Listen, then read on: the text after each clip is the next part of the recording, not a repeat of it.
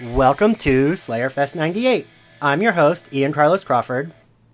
And I'm your other host, Matthew Rodriguez. And today we have two very special guests with us. We have the contributing editor for Sci Fi Fangirls.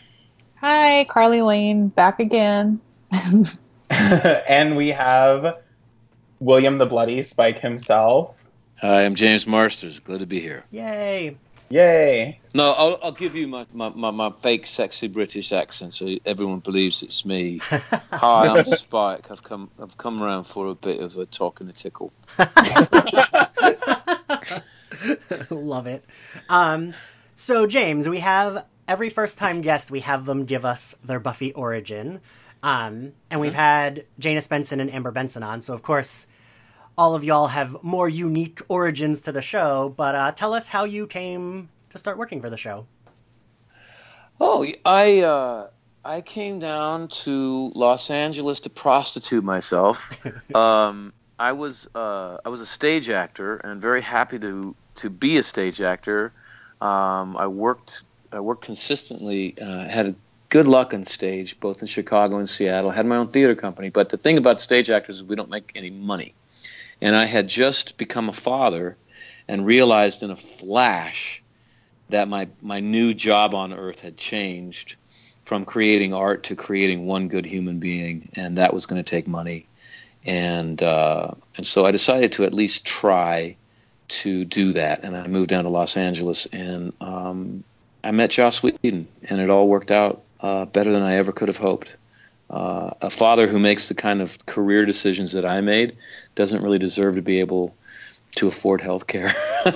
um, but I met Joss, and everything changed. Uh, so I um, I remember auditioning for for Spike uh, and trying to play mental games with the other people auditioning. I was really trying to freak them out, and I'd just come off of a, a Macbeth, a, a, a, really successful Macbeth in Seattle, um, and I played Macbeth. And so I came down. I had my nose in the air. I was like, I am an actor. you people want to be television stars. I'm going to mop the floor with you. so I was like in the corner doing Shakespearean soliloquies, right? Thinking that this was freaking everyone out. But in fact, I just looked like a psychotic. I just looked like a freak show. Uh, I didn't realize yet that, that film acting and stage acting were so different that that, that, that, that if you're good at stage acting, it really means almost nothing as to whether or not you can be good in front of a camera. Uh, and so I was just embarrassing myself. But luckily, I didn't realize that. Um, and I, I, I auditioned, uh, and Juliet Landau, uh, we hit it off, you know. Uh, we didn't really talk much before, but as soon as they started the scene, her acting style and my acting style just kind of jived, and uh, we worked just instinctually very well together in the small amount of time that we had. And at the end of my short audition, David Greenwalt, who is the guy who thought up the character Angel and who was uh, Joss's writing partner uh, to to do the whole series, he just kind of clapped his hands and says, "I love these guys," and I was in. Cool. So you got nice. it like right after your first audition.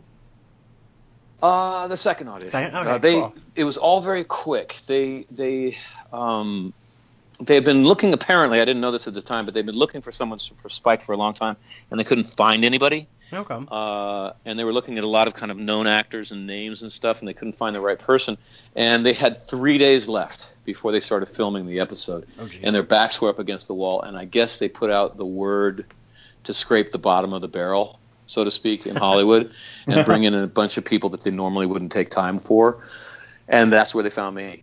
Cool. Uh, and I had just come to town. I think I'd been in Los Angeles for three months, uh, and no one knew me, and and and I got this great audition. Cool. So one of the um, interesting things about yeah. that is that like your early audition had so much to do with Juliet Landau, but down the road, obviously you had to have so much chemistry with Sarah. Yeah. Did you? Yeah. I mean, what was it like acting opposite Sarah for the first time? Uh, fabulous. I mean, like Sarah is uh, such a professional. I mean, um, I'm like she's a she's a great person, but I mean, uh, it's like it's my job to have fun as an actor. Like, um, if you're not having fun, the audience is not going to have fun watching you. And so, if you're acting with someone who doesn't know their lines or is late or can't hit their marks or with their blocking or just all that stuff, it's really hard to have fun. Because if you're on your game and you're ready to go and the other person is just blowing it all the time, uh, it's hard to relax and, and really kind of do your best job. And Sarah is just a freaking machine, man. She cut her, she learned how to do it on a on a uh, on a soap opera, where right. you do you film an hour's worth of content in one day right? So like yeah. like the avengers does an hour and a half of content and it takes them two years. Yeah. Uh, buffy did an hour of content well actually more like 48 minutes of content and uh, it takes us eight filming days 12 to 20 hours to do it. And and sarah was used to doing one hour in one day. So she could memorize her lines on the way from the trailers to the set which i found infuriating because I would have to take all night to learn my lines. But we, whatever it takes, we both showed up ready to go. Um, and I kind of played. I played at a strange, sick sort of attraction to Buffy right from the beginning. It wasn't that I thought that we were going to end up together. It was that um, there is something sexual about being a predator, especially when you're a vampire. I mean, you're hunting for a meal, so you're kind of like a tiger, but you're also hunting in a sexual way. Uh, and that kind of uh, has to combine uh, for that vampiric uh, hunting. Um, and so I was kind of aware of that, uh, and I played those two things right from the top. Um, yeah uh, I I remember when um, remember Marc Blucas. Yeah. Good old Marc Blucas, Riley, right? so I, at one point I asked Joss, I was like, "Did you write Riley to be boring just to clear the audience's palate and, and, and make them?" Get over Angel and get ready for a new vampire lover for Buffy. And he's like, "Oh, I don't know, James. Maybe I did." So like, poor Marc, You know, he got a character that was designed to be rejected by the audience. Um, we actually always and, like try to defend him on the podcast because he's boring, but like he's a he means well. He tries. Well, that's well. The thing is, is he's actually the kind of guy that I hope my daughter finds. he is actually. When you get a little older, he's exactly the kind of guy you want to be with. He's kind. He's he's steady. He will be there in a pinch. He's the perfect husband.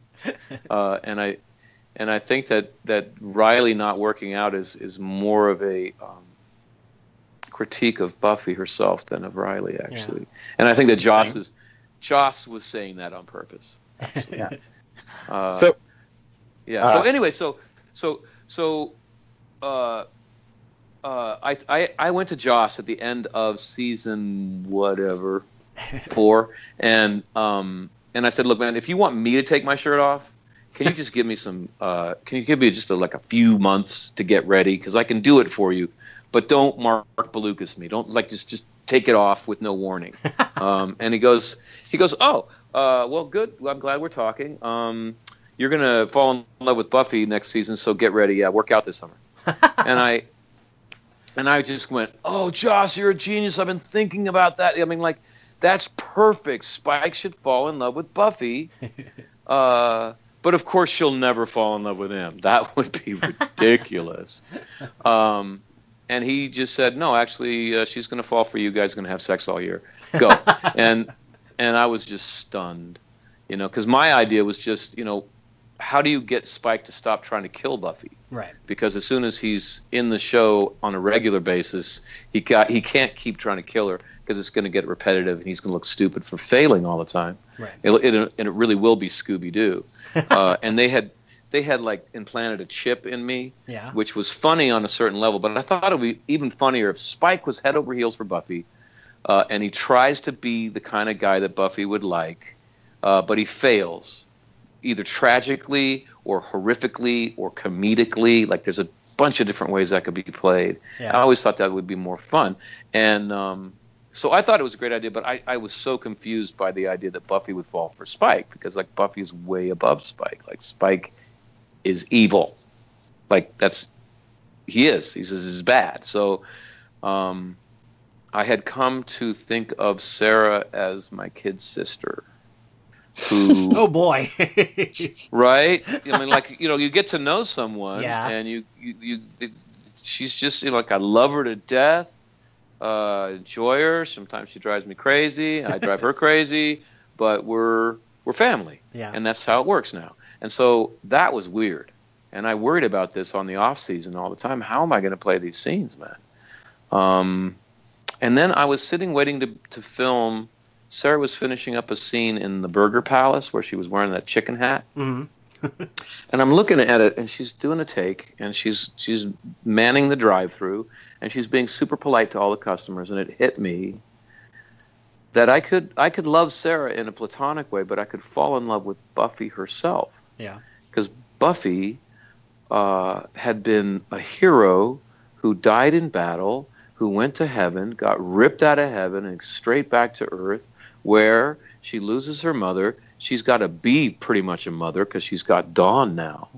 She's got to drop out of school and and not go to college and she's got to she's got to work at a burger joint and she's not complaining and she's not taking it out on the customer she's actually trying to move through this day with some kind of grace and that was inspirational to me and i just fell in love with her and i was kind of i was looking at sarah doing this take and i had this grin on my face and she turns around after the take and sees me smiling at her, and she goes, "What? it's the hat, right? God, James, everyone's been making fun of me all day. I thought you would be cool." And she was offended, man, and I just I couldn't say no, man. I just fell in love with you.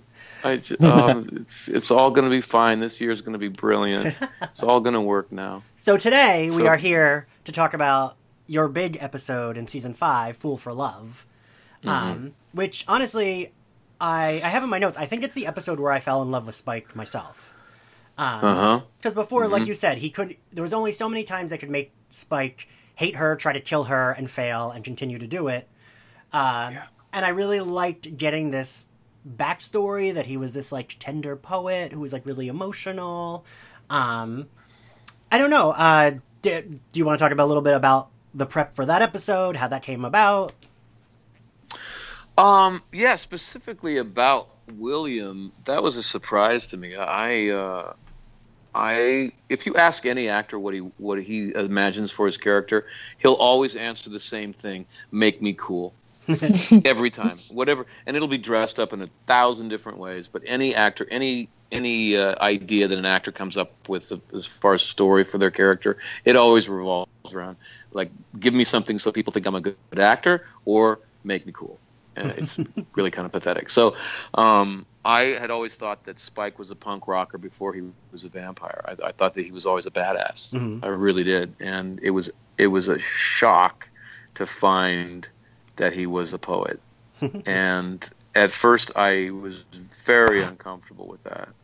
Um, I did not want to show the audience my other sides. You know, I was comfortable showing them the badass side of myself that uh, that I used for Spike, and I didn't want to show them my my soft underbelly.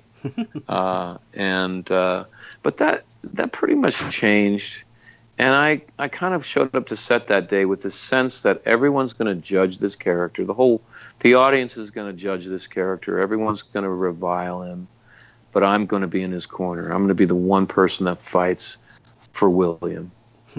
uh, and uh, the only problem really was that they couldn't find a wig that could fit my huge skull. I have a very big skull, and and there was no time to build a wig for my big head. Uh, so they had to go shopping around for the wigs that already existed, and there just wasn't any that they could get on my head. Oh boy! uh, and there was only one that was close, and they had to they had to kind of like cut that one up, so it kind of stretched out over my, my cranium. Um, yeah. So you you had said that you had this kind of like vision of who Spike was uh, in his past, and then the the script didn't exactly you know, jive with that. Um, what do you think about the uh, the parallels of Cecily saying that you're saying you're beneath me to Spike, and then Buffy saying it to him, like as a character, you know? Yeah. Yeah. Him getting the news twice, basically, that like this woman he has a crush on is too good for him. Yeah. Um, and you know, the real kicker is that the first time he hears it from Cecily, uh, it's not true. That yeah. she he's not beneath Cecily. Yeah. He's actually uh, he may be above her. She's she's got a, probably more to learn than he does at this time at this time in, in their lives. Yeah. Uh, she's much more into position and society and what other people think of you, and he, he's much more in tune with the heart. Yeah. Uh, the real painful thing, I think, is that when Buffy says it later, she's right. Oh. Mm. And that she truly is above him because she's a good person and he's fallen. Yeah, that's true. Uh, yeah, that's that, that's the yeah. real pain. I love that moment too because we actually see Spike. He almost starts to cry a little bit, like he's picking up the crumpled money that she's just thrown on the ground, you know, and he's on the ground too. And then and then immediately, almost you see the shift from like just sadness to anger. Um, Yeah. But it's yeah, it's a powerful scene. Ian and I were actually talking before we started recording. I think that even that whole scene, um, right before she says the line, uh, when the episode cuts back and forth between um, 1970s New York City when he's Mhm. just killed Nikki Wood and he's giving the speech. He's giving the speech from the subway, and then it cuts back and forth between the bronze. Um, Yeah. Was that was that something that was in the script? And then did you have to kind of film, you know, that speech, you know, multiple times for it to be used? I'm just curious about like the mechanics of that because I think I think as a visual, it's one of the most powerful of the whole show, not Yeah. just the episode. Mm-hmm. Mm-hmm. Um, yeah, you know, we we just filmed. It was in the script as a as a. I mean, like everything on Buffy starts on the page. like it's all Joss, man. The whole thing is Joss, and you're just following his game plan.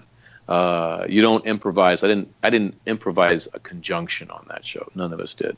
Uh, it, so it was. It was definitely on the page as a cutback between the subway and the bronze.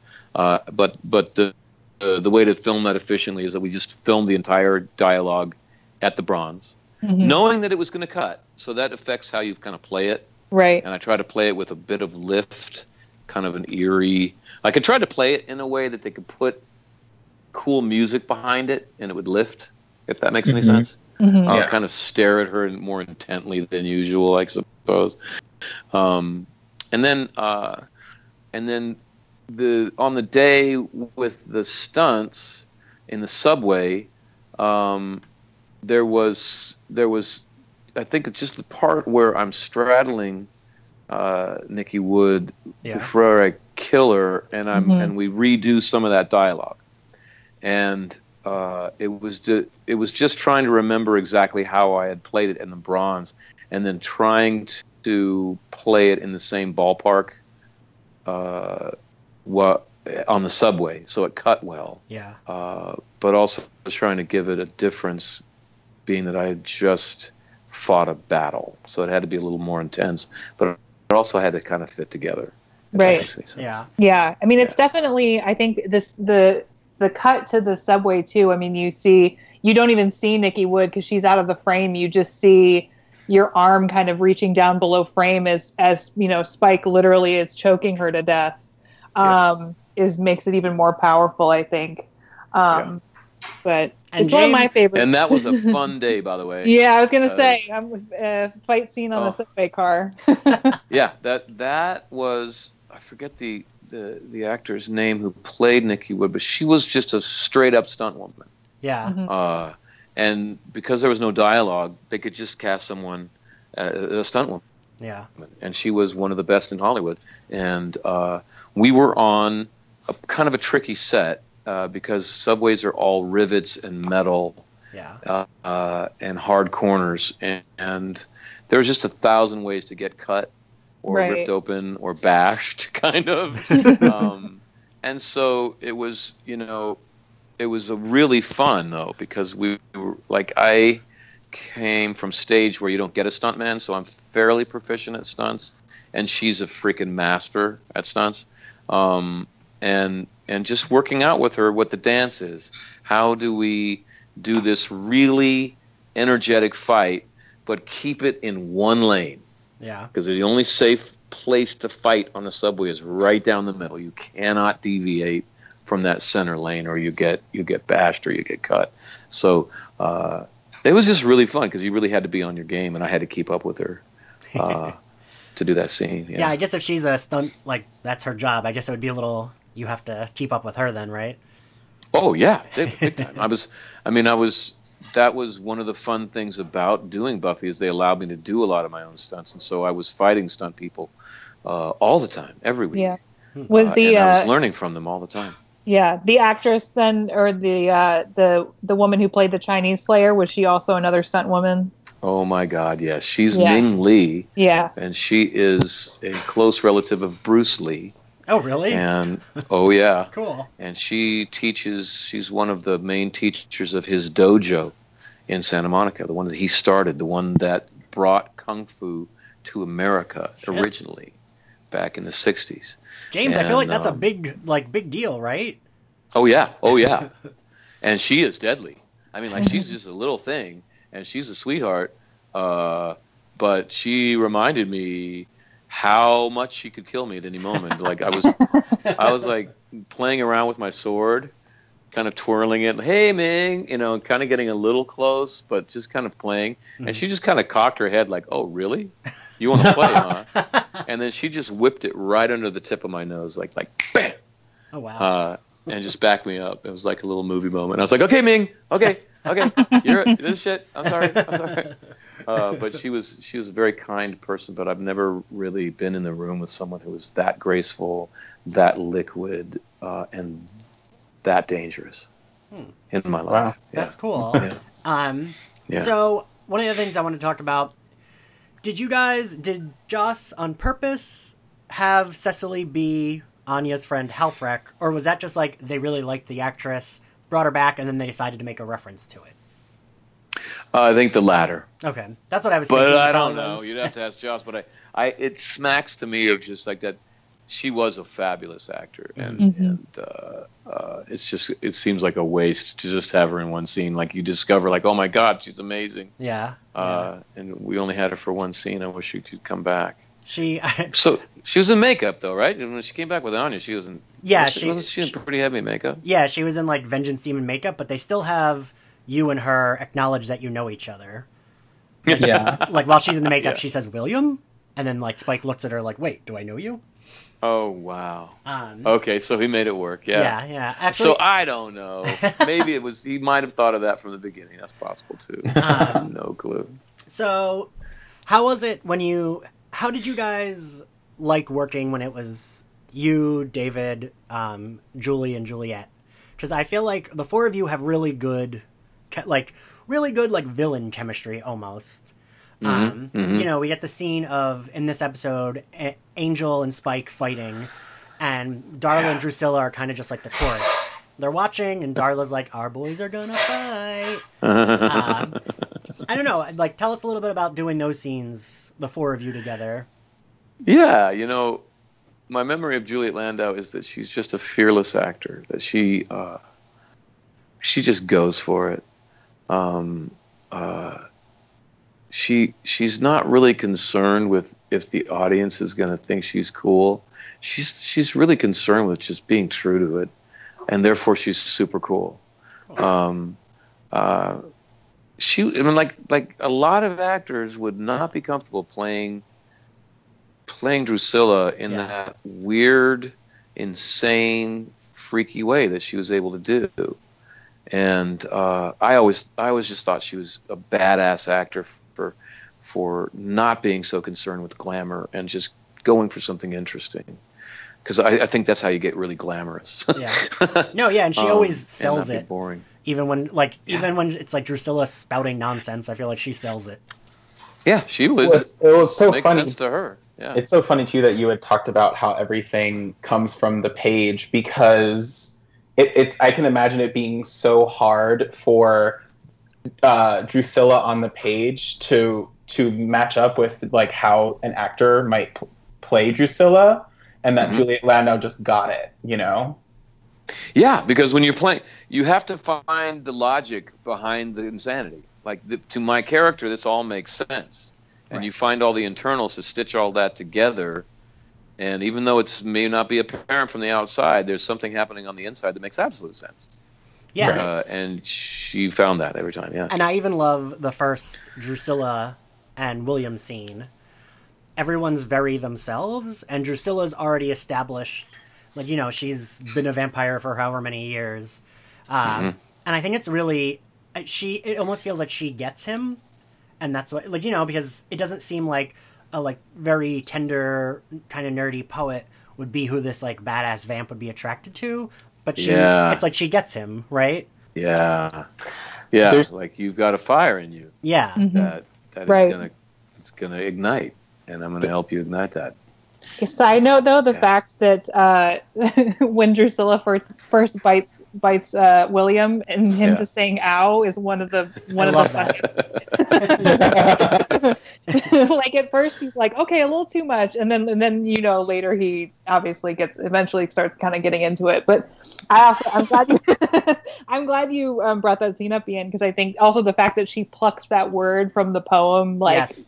just out of the air almost I mean, and there's, mm-hmm. there's been some conversation. I think uh, the the show even has alluded to the fact that she has psychic abilities. I think that's yeah, kind of been so, established. Yeah. So yeah, the fact that she kind of she almost kind of sees that word right on his, you know, right in forehead.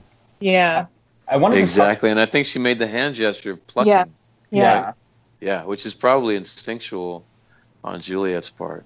Cool. Uh, that's in the, in that wonderful way that actors kind of synthesize a lot of information and then just get an idea in the moment and it just comes out. But it's actually a, it's after a lot of thought that you may or may not even be aware of. One yeah. of the interesting things about this episode, um, and when it talks about kind of Spike's love life, is it? Oh, oh wait a minute. Sorry. Can, can I go back? Yeah. Uh, yeah. Totally. This is an interesting thing. Uh, working now, working with David Boreanaz, um, I hated David Boreanaz for the longest time. I was jealous of him. It took it. I, I um, I my girlfriend at the time got jealous of the friendship that I developed with Juliet because mm-hmm. we were we got close in a friendship yeah, way, a yeah. platonic way. But my my girlfriend at the time that drove her crazy. So she told me that she had a crush on David Boreanaz. So I hated David Boreanaz, and you can see it on film. Um, uh, it's real, you know. Jealousy, just seething jealousy. Oh, you're the man, aren't you, Mister Tall Boy, Mister Forehead, Mister My girlfriend loves you, and it and it took me a long time to realize that David had been nice to me from day one. He was supportive of me from day one, and he couldn't have been more gracious the entire time. And I was I was being horrible, uh, but I think it worked for film. And that's my little that's my little story. Uh, and I interrupted you. My apologies. No, no, no. Um, I was gonna ask about like this episode in a lot of ways is kind of like Spike's love life, past, present, future, and you have yeah. future with Buffy, and you have past with Drusilla, but I want to talk to you about Harmony for a lot of reasons. Not only because Mercedes McNabb is a perfect actress, um, yeah. but also because I mean the way you were kind of talking about Riley is kind of similar with Harmony, right? Like they are mm-hmm. so clearly not supposed to be together, and they're biding their time between. You're biding your time between Drusilla and Buffy. Yeah, yeah. But I mean, also. Definitely Harmony is one of the funniest people and most magnetic presences on screen when you watch. Isn't she? Yeah, I agree. Amazing. And I and I think that the two of you have really good. I don't even know. I don't. I guess the word wouldn't be chemistry, but chemistry. Like it's clear that Spike can't stand her. Harmony, yeah. Harmony. I mean, Harmony likes him, but like she doesn't care either way. Um, and I just it's in so fun to watch the two of you just say these absurd things and like Spike's over it, Harmony's just bubbly and saying absurd things. Um, yeah. The two of you are like a joy to watch on screen together. yeah, I loved uh, acting with Mercedes because you're right, she was just amazing. Um, and I think you know, I think the way I think of it is like the um, Harmony's picker is broken, or she just made a bad choice in Spike, and takes her a while to realize that and leave him. Um, uh, but you know, Spike is both attracted to and furious at Buffy, and yeah. so he he finds a stand-in for Buffy, and it's really probably just the blonde hair. Yeah, that's true. And he, for all his frustration, he just takes it out on on Harmony. Yeah. Uh, and it's it is a sick relationship, but like a lot of sick relationships, it can be played for a lot of laughs. Yeah. No, totally. Yeah. Um, and I yeah. mean, I even liked seeing you both together again in the last season of Angel. Like, I loved yeah. that dynamic of her as like the pretty terrible secretary, and you, like, you were playing Spike just like he did not want anything to do with her.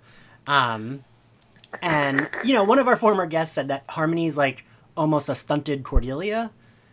Like she stopped oh, wow. maturing in high school, and she kind of always stayed with that mentality. And I feel like that's kind of true. Uh-huh. Um, yeah, yeah, yeah, yeah. Yeah. Um, that's interesting. Yeah. Yeah, um, yeah, because I think I think that he was attracted to her. Right. Yes. There is definitely that. But listen, we've all been in that relationship where it's like, well, the sex is good, but nothing else about this is yeah. good. exactly. Exactly. For both of um, them. And uh, so I really, so I really appreciate that this episode does for Spike what we hadn't gotten before, where it's all it's showing him murder Slayers, and it's not it's not sugarcoating it. It's showing that he murdered them, but it's also making us feel bad for Spike um, when it comes mm. to Buffy, uh, which I feel like is a like credit to the writing and all the acting going on. Uh, like I remember watching season five when it aired, and I would actually get annoyed with Buffy for like myself. I'd be like, she keeps she can't decide whether she likes him as a at least a partner or whether she fucking hates him, and I need her to decide. Like watching it, I would get annoyed, and my my mother, who is a seventy one year old Puerto Rican, James, she loves Spike. My mom would always be like, "Ooh." He's handsome. so my mom would always be like Team Spike immediately, and I'm like, you know, 18 watching it with her She'd be like, "No, yeah. I want her to be with him. He's handsome." this drove Joss crazy. He, like, evil is not cool to Joss Whedon. Yeah. And I, I really respect him for that. I, I, I think that in, in real life, evil is pathetic and grotesque. Yeah. And it's not inspiring at all, and it ain't cool when you see it in real life. And I think that it's a disturb a disservice to humanity when artists portray evil as cool or sexy. And and um Oh, Dad. Sorry, man. sorry, but that was the problem with Spike is that he was supposed to die after five to ten episodes. Yeah. He was really just he was really just there to uh, to be a sacrifice for Angel. Like so, Buffy and Angel sleep together. Buffy, uh, Angel goes evil, breaks Buffy's heart, mm. and, and as soon as Angel goes evil, he kills Spike and becomes the badass. But in order for that to work, he has to kill the badass. So he, so so Spike was built up as the ultimate badass, but only so that Angel could kill him. Right. Know? And and Angel was the conflicted character that was not truly evil anymore, but but right that was a dynamic that was being explored. But as soon as they decided not to kill Spike, they had a real problem. Yeah. Um, and and you can you can kind of sense that the show is is trying to get the fans to stop liking Spike so much. He's evil, folks. stop it. And it just never happened.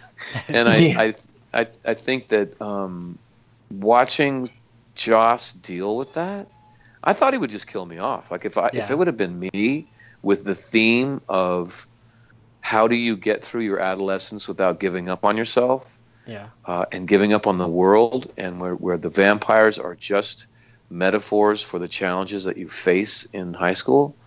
Um, uh, if I had had that theme and one of my vampires w- was was the sexy vampire like that, I would just chop his head off immediately.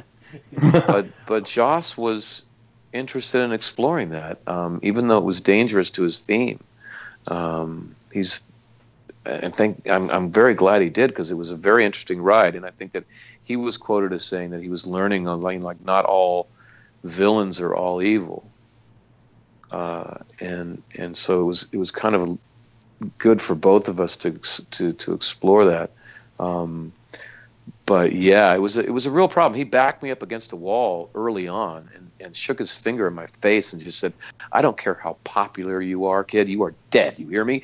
Dead, dead, dead." Like that. I just held up my hands. I was like, "It's your football, man. I mean, like whatever you want to do." I feel, I feel like from from what, everything you said, I have like three questions. But I mean, what what did you when after season two, did you know that Joss had more plans for you, or did you think that Spike's arc was over after the Angel storyline had ended? It was over. That was it. Um, uh, there was no plans to have him back. Uh, and in season three, I just came back as a guest star for one episode, as yeah. sometimes happens. Um, and it wasn't until Angel spun off to his own show and took with him Cordelia uh, and they they needed another Cordelia. They needed a character to say, "Buffy, you're stupid. We're all about to die." and and they decided to let uh, Spike try to be that. And so I was only in the show originally. I was only in the, in the show on season four as a regular to be the new Cordelia, and you can see uh, they they had a trouble getting me in the room to tell Buffy she was stupid, uh, and I would come running in with the smoking blanket all the time.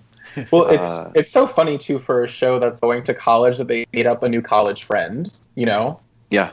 Like oh, yeah. we just we met this new girl, Bordelia. new, but they like to bring you back for that is really interest is an interesting choice. You know? Yeah, it is. It's it's it's typical Joss Whedon because it's kind of opposite of Cordelia. Yeah. But it functions in the same way. But the thing is, it failed. Uh, they couldn't get me in the room. Uh, we right. were the, the the crew was gagging on the smoke every day, and it just wasn't sustainable. Uh, and I thought they would kill me off. I was like, well, it didn't work out. I'm, that's that's really too bad. And then they found Anya. Yeah. Uh, and so she she kind of fit that. Um, and yeah, I thought I was out of the job, but they, they kept me around. I mean, yeah, because even even in this episode, we get that brief scene where Riley's patrol while Buffy and Spike are talking. Riley's patrolling with the Scoobies, and you know, I feel like the this show I feel like is a really good culmination of all the parts. The writing is really great, and the acting is great. You know, because like a throwaway scene of like Riley patrolling with Anya, Willow, and Xander, and Willow, Anya, and Xander are just mm. like munching on chips, and it's like really absurd, but it works. You know. Um, yeah. I think yeah. the comedic timing of everyone is like really great. Uh, and like you said, yeah. Marc Blucas is the straight guy. He's the the straight man. He's just trying to patrol. He doesn't have like many funny scenes, but it's still the, his yeah. purpose is served, right? Yeah. Did you uh, did you ever? So you were talking about um, your relationship with David Boreanaz before. Mm-hmm. Um, I don't know, you know, so later in the comics, it's kind of insinuated that Spike and Angel during their time together did have like sex at one point. Oh, yeah. yeah. So I was, I, I wrote it, I wrote down actually a, a moment where you call Angel a poofter, which is like a British like name for fag. Um, yeah. yeah, yeah, at yeah. that moment. So you actually call him like a slur. but I also I was watching it and I was like, I feel like they're doing it because they also like have fucked or want to fuck and they like won't say it. yeah, definitely. I mean, I mean, there was a line. I forget, I think it was when we were doing Angel together, or maybe it was when David it, came to guest back. It wasn't. it was on Angel. It was Angel season five. Yeah. I know exactly yeah. what you're about to and say. Like, yeah, and so we're doing the scene, and I'm like, we we did a take, and I just look at David, and I was like does this stuff mean what I think it means? And he's like, I don't know. Yeah, I guess so. You know, like, because I think yes, yes, whatever Joss wants to do. Okay, let's go to lunch. I'm hungry. I mean, it would, it would make sense. I mean, the four like Angel, Drusilla, Darla, and Spike were just together all the time, and I feel like yeah. they're vampires and like whatever. You right? you have a long time to explore all the different possibilities. Exactly. You know, right. like you're not dying very quickly, and you're beautiful still. So, what yeah. did Kurt Cobain say? What else can I say? Everyone is gay. You know, like yeah. give enough people enough time. Yeah. um, and, and, while we have you, I really just want to know, like, I mean, you were talking before about like the original aim of the show and high school and the, all the metaphors, and then how Spike had to fit into the show eventually. Did you feel like when you were shooting season six that it was getting too dark and that like the Spike Buffy relationship might be getting toxic? Like, what were your thoughts about the storylines in six? Um. Oh wow. It it uh it made sense to me. Uh, I, I, I was never really feeling like Spike deserved Buffy. Uh, I was aware that Spike was beneath her. It was true. Um, um, I was really feeling sorry for Buffy. You know that she was putting herself through this relationship just because she she wanted to feel alive. Uh, she mm-hmm. wanted some excitement. Her her she had so much responsibility and so much pressure on her life. And, um, but she was making a mistake. Uh, and yeah, it was getting really dark. Uh, but I, I just thought that it was a it was a natural progression, a logical kind of conclusion. Like that's what's going to happen, man. And and and to do it any other way would be a lie. Like if you had Spike and Buffy get together, given where they really were and who they were, to have a happy ending would would be false. It would be kind of an insult, actually. Mm-hmm. Um, and uh, I had no idea where it was going, um, and uh, it ended up being really dark. Yeah. In that bathroom, that was one of the worst days of my professional career. That that scene actually uh, sent me into therapy. Oh, it was geez. so hard to film. Um, but you know, therapy can make you uh, a lot happier. So yeah. it ended up to be a good thing, frankly. Yeah. Um, but uh, it was a very hard day, um, and I didn't realize it at the time because I don't, you know, you're not really told what's coming down the pipe. Yeah, yeah. Uh, but that's that was essential uh, to to get Spike to choose to battle for his soul. Uh, to make a to make a mistake that big, to hit a bottom that low. Yeah. Uh, to yeah, to motivate him to try to be better finally. But see, I do. So it, all, it all made sense. I so I'm gonna run this by you. I gave on one of our other episodes. I gave my uh, Spike TED talk, and I said that the big yeah. difference between Spike, that that for it to work, we and within the rules of the universe, we have to believe that all of this is because he doesn't have a soul. So he's battling.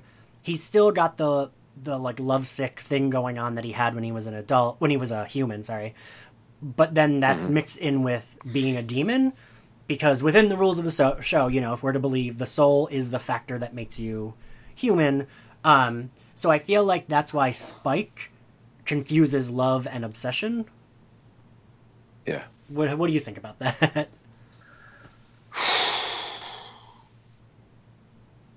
I cheated. I have to be honest about this.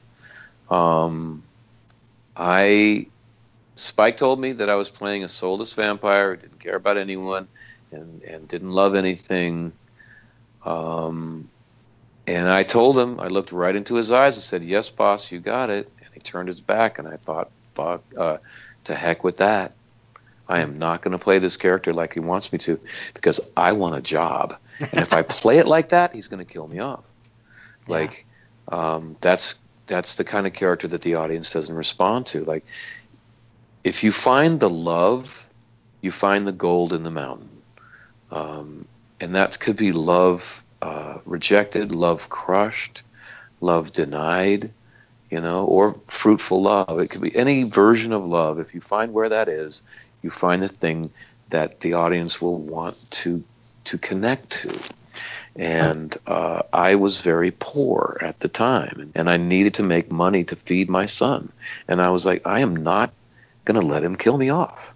I'm gonna, I'm gonna, I'm gonna find the love. And, and initially, it was finding the love for Drusilla, and I found myself undercutting some of the dialogue, where on the page Spike kind of seems like he's judging on her pretty harshly mm-hmm. uh, and making fun of her. Uh, there was one scene where she's like on a table looking up at the stars, but she's indoors, and I'm like, you know, also love that Cecilia, not the stars, you know. And on the page, he's really kind of like running her down, but I decided to just like put my put my my chin on my in my hand and just be completely entranced. Like, this is what I love about you, honey. This is my favorite thing that you can see the stars in the ceiling. You're amazing. And I just went exactly opposite of where the page was going. Um, and and uh, and then I played Love for Buffy even before the Soul. This was an, a, a complete cheat, and it was against the theme. um, and I think that it made it interesting. Well, you did it well. You did it damn you know? well. yeah, yeah. So, so I mean, like, cheated. but but these questions, like, I don't know. Like, this is all about audience perception. Yeah. And and and probably the only storyteller to really ask about this would be the writers and how did they square this circle? Yeah. Um, uh, because it's not easily squared.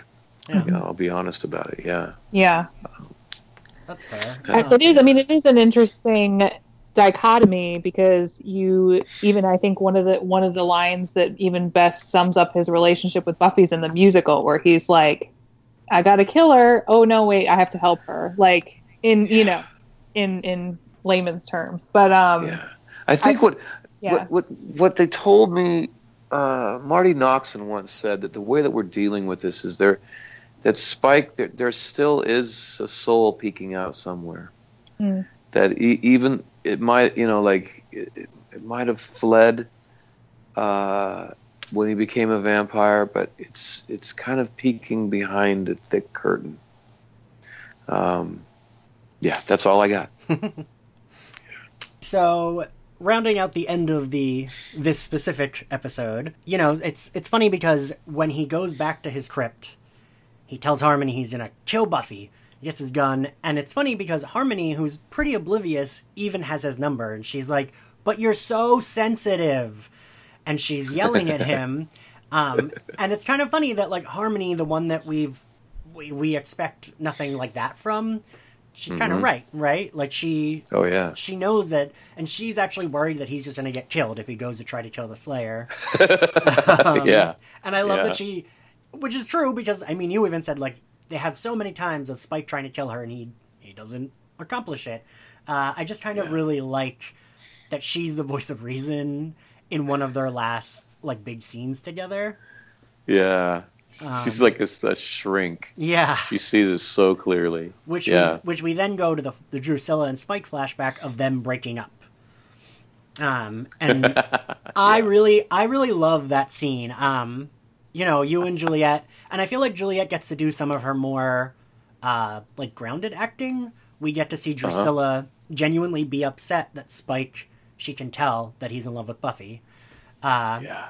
And you know, then yeah. there's that demon with the giant horns and the. That's the that was so delicious. Is that Juliet and I knew that this scene would be hilarious, but it in order for it to be truly funny, we had to sell it as a drama. Yeah. Mm-hmm. It had to be it had to really sink in as an important drama so that when they cut to the mucus demon, he's like, "Oh, guys, should I leave? I, it's okay. You guys are having a moment." That's only funny if it sets up. Uh, uh, but we so so we're playing this scene, like, and it's a really important dramatic scene for the characters. But yeah. but like in between takes, they're they're like prepping the mucus on the antlers for the guy that's right there. Like we can see him. The and that's one of yeah. That's one of the best little lines from back in season three, where Spike talks about you know the antlers and the mucus, and then to have that pay off in that yeah. scene is one of the best. It's kind of I think that's one of the things I love so much about the show is that the writers will just would just put something in like that where you know it's almost kind of a throwaway line, and then they find a way to pay it off more than two two seasons yeah. later. like yeah. something that didn't require a payoff but gets it. right, right, but gets, gets it, anyway. anyway. Yeah. Yeah, well, like, almost like Joss is like, what did I mean by that? Like I right. came up with it. I thought it was right at the time, and I think it is right, but I have no. Where did that come from? and he starts to explore it. Yeah, yeah. Um, Sometimes artists do that. We we come up with ideas, and we're we're we're synthesizing stuff that we're not aware of, and, and yeah. sometimes it takes a lot of the time to think about it. Like, oh, that's the connection I was making. Yeah, I mean, speaking yeah. of continuity, I love that this is the episode where you kind of Spike gets this little, you know, it's like his Indiana Jones scar backstory. You get, you know, you, oh, you yeah. find out how he got the scar on his eyebrow and and uh, where he got his coat from, and like all the kind of little touchstones that the character's known for.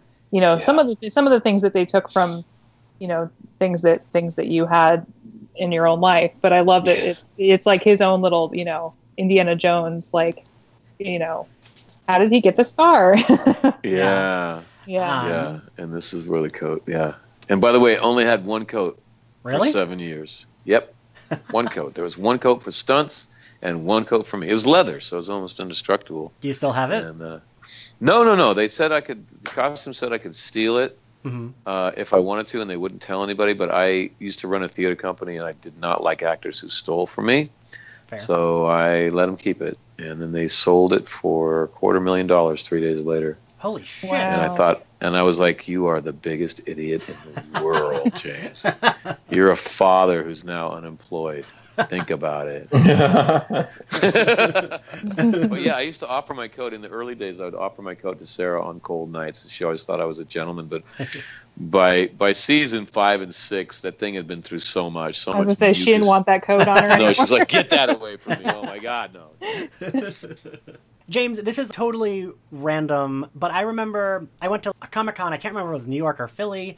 I remember you saying on a panel that you designed the Buffy action figure of Spike. Is that true? Yeah, the bad one. Yeah, um, the first one, the very first one. Um, he's got his arms kind of spread and his Yeah. coat is billowing out. Yeah. Um, and I, all I told him is I want it in the shape of the crow because Ah. the crow is just awesome. Uh, the first crow Yeah. movie, uh, and there's an image of of the crow and his arms are kind of spread out to his side and he's looking intently forward. Yeah, and now I I'm thought, like, you know, oh, that the- makes sense. Yeah, it is that pose. Yeah, and and they're like, uh, okay, um, and they they tried to do that, uh, and if you take that char- that that doll out of the plastic, the billowing coat looks like like he's trapped in a black bell, you know, and it, it, it like if you have that, one, don't take it out of the box. It looks better in the box. Well, I asked you because out. I photographed them for the covers of the podcast art, and that one's actually really hard to photograph because he's like the shape of him and he's looking down. Yeah, that was why I had to ask. Yep, they never asked me for my opinion again. Thank goodness. I have to say though, the like, it, they all look like you though. Got they got the face down. Yeah. No.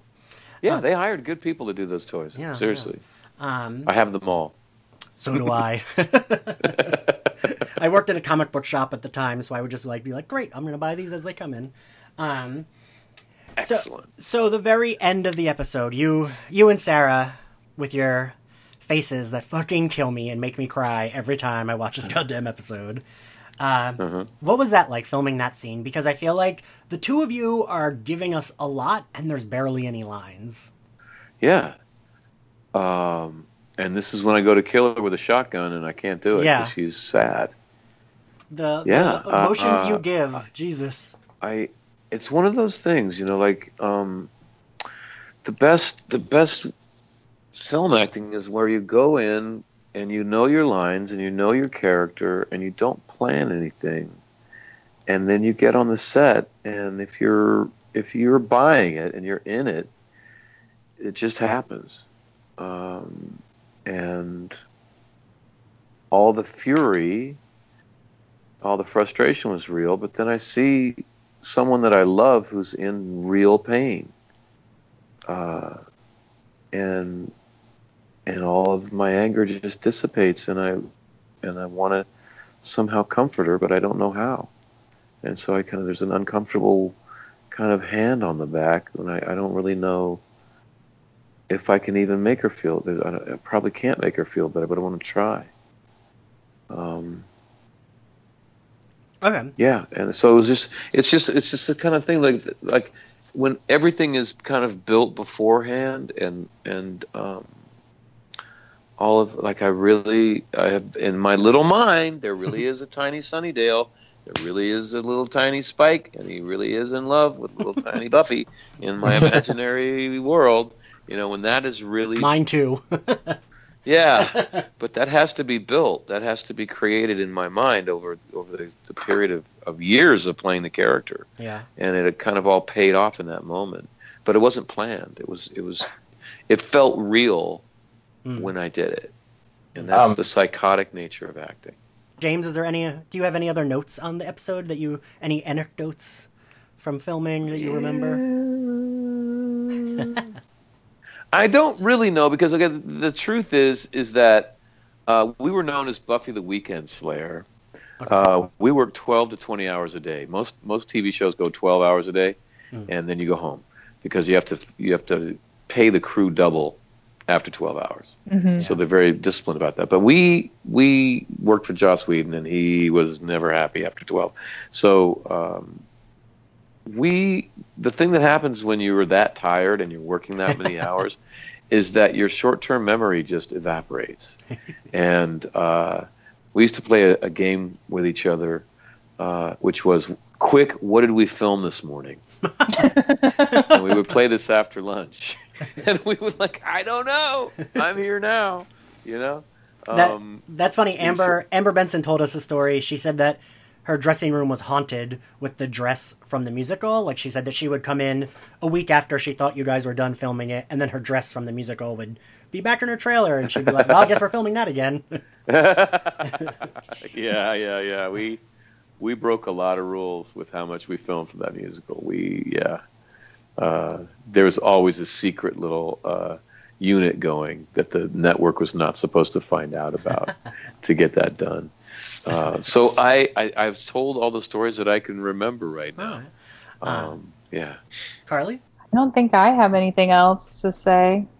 we covered like all my notes. James, right? I was gonna say, yeah, it was it was great. I loved. I I mean, I, I could just really just sit and listen to you talk about the show all afternoon, but I know people have places to be, so um, no problem. And uh, oh, I wanted to point out that also I do love Runaways.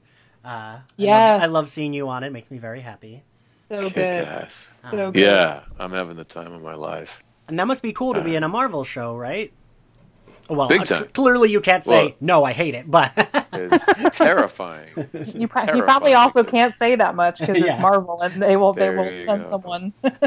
well, that's the thing. Is like that's why it's terrifying. Is that is that uh, they're very particular about you not spilling any beans. Yeah. Very particular, mm-hmm. and so you guys you got to be super careful. They have people called Marvel security on the set, and I thought uh, I thought that they were uh, there to protect us, you know, mm-hmm. against I don't know terrorist attacks or something. Yeah. And uh, I asked one of them, you know, are you here to protect us? And he laughed at me and said, "No, we're here to keep you from tweeting, dude." so, yeah, they're, they're that would stress me out. oh yeah, oh yeah. It's Like okay, I'm leaving my phone in my trailer. I, I don't want to have to think about this. Uh, they're very Marvel is very kind. They know exactly what they're doing. Uh, you know when you come to the set that everything's going to be right, uh, and as long as you're ready to go, it's going to be a great day. Cool. Um, cool. Yeah, I, it, it's really a dream job. Absolute dream job. Nice. So we're at that point. Um, we're gonna discuss favorite outfits of the episode. Uh, James, your favorite outfit? Mm-hmm. Um, I, I really had to be reminded that I had more than one outfit uh, in the entire run of the show. I remember I went to the costume uh, the costume designer at one point, and I was like, "What is this? Like Gilligan's Island, man? like, can I get a new pair of pants?" Um, uh, uh, but uh, it was it was really fun to get into the '70s and uh, for a character that uh, was described to me originally as a punk rock vampire, to actually put him in the 70s in New York in a just full on punk. Uh, and uh, what I remember about that is getting a brand new leather jacket at the beginning of the day and just going, no way. Oh, like, nice. I was in New York in the early 80s. And I had a leather jacket, and I went to these clubs. I hung out at CBGBs, and we didn't have new leather jackets, so give me that jacket. So I just beat it up for hours and just just torqued it out, rubbed it on the gravel, and tried to age it really fast before we started filming. And then as soon as I got my jacket ready, Steve Tartaglia, who was the stunt spike, walks by me in his brand new leather jacket. And I was like, Steve, come over here. and and I started beating up his jacket too, trying to get it ready. Yeah. um, so your favorite would be the the '70s look. Yeah. Uh, yeah. Carly, what's your favorite outfit? Okay, I was also going to say 70s, but in the interest of picking something different, I uh, I love Buffy's blue sweater that she's wearing at the beginning of the episode when she gets staked. It's oh, cute. that is a cute sweater. Where she has her hair in little braid pigtails. Yeah, yeah. It's All right. Precious. Uh, Matthew. Well, I'm a sucker for period drama, so I'm going to go with Cecily's outfit when in, in the William the Bloody uh, back, you know, backstory. Um, so I'm gonna repeat because I cannot say this enough. Um, as a former shitty pop punk teen who thought he was really cool for listening to music like that, oh boy, do I still love that Spike in that outfit. um, so I'm gonna go with that one. Um, favorite scene, Carly? Uh, I'm gonna pick the the speech at the end uh, at the bronze when Spike tells Buffy she has a death wish. All right, Matthew, I'm going to go with the same. James. Uh, the scene at the very end when I can't kill her in the moonlight. Oh, Yeah. Not to be lame again and agree with James, but I'm also going to agree with We get it. We get it, Ian. Um, a close second though is that Nikki Wood fight. The I I think of that fight often. Um, and then we grade the episode on a scale from A to F. We'll probably all give it the same grade. James, you go first. A Carly, A solid A. also also A. Matthew. Yeah, it's an A. Yeah, same. A. Yeah. um, Matthew, should we Thank do you. the should we do the Yeah. Closing? Thank you, everyone, for stopping by. Thank you. Thank you so much for doing this, James. I can't thank you enough. We really appreciate it. Uh, Yeah, my pleasure, man. And uh, I'm a fan of Buffy too, so it's, it's fun to talk about. uh, And thank you, Carly. yes, one of Thank our you. Um, Uh, Ian, where can people find you, Ian? They can find me on Twitter and all social media at Ian X Carlos. And you can find me at Matthew Rodriguez, Matthew with one T, a G, and a Z. And Carly, where can they find you? Uh, they can find me on Twitter at my name Carly Lane. And James, where can people find you? Uh, you can find me on uh, James Marsters OF on Twitter and the official James Marsters uh, site on Facebook. Yay. Great. Thank you so much, everyone. Um, Yeah. Thank you. Bye. Bye. Bye.